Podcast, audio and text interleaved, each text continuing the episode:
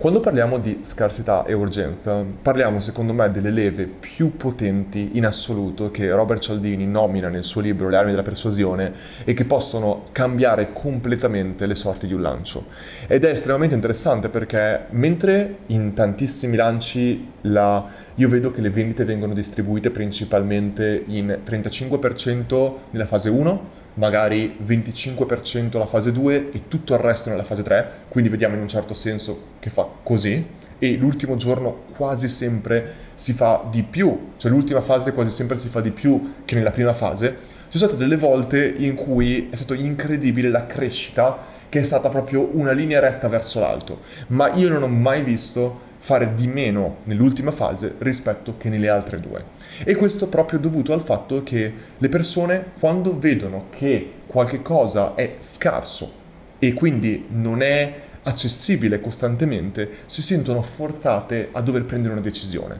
che è esattamente quello che noi abbiamo già nominato che si può creare attraverso la squeeze page, dove tu metti le persone davanti a una scelta, o sei dentro o sei fuori.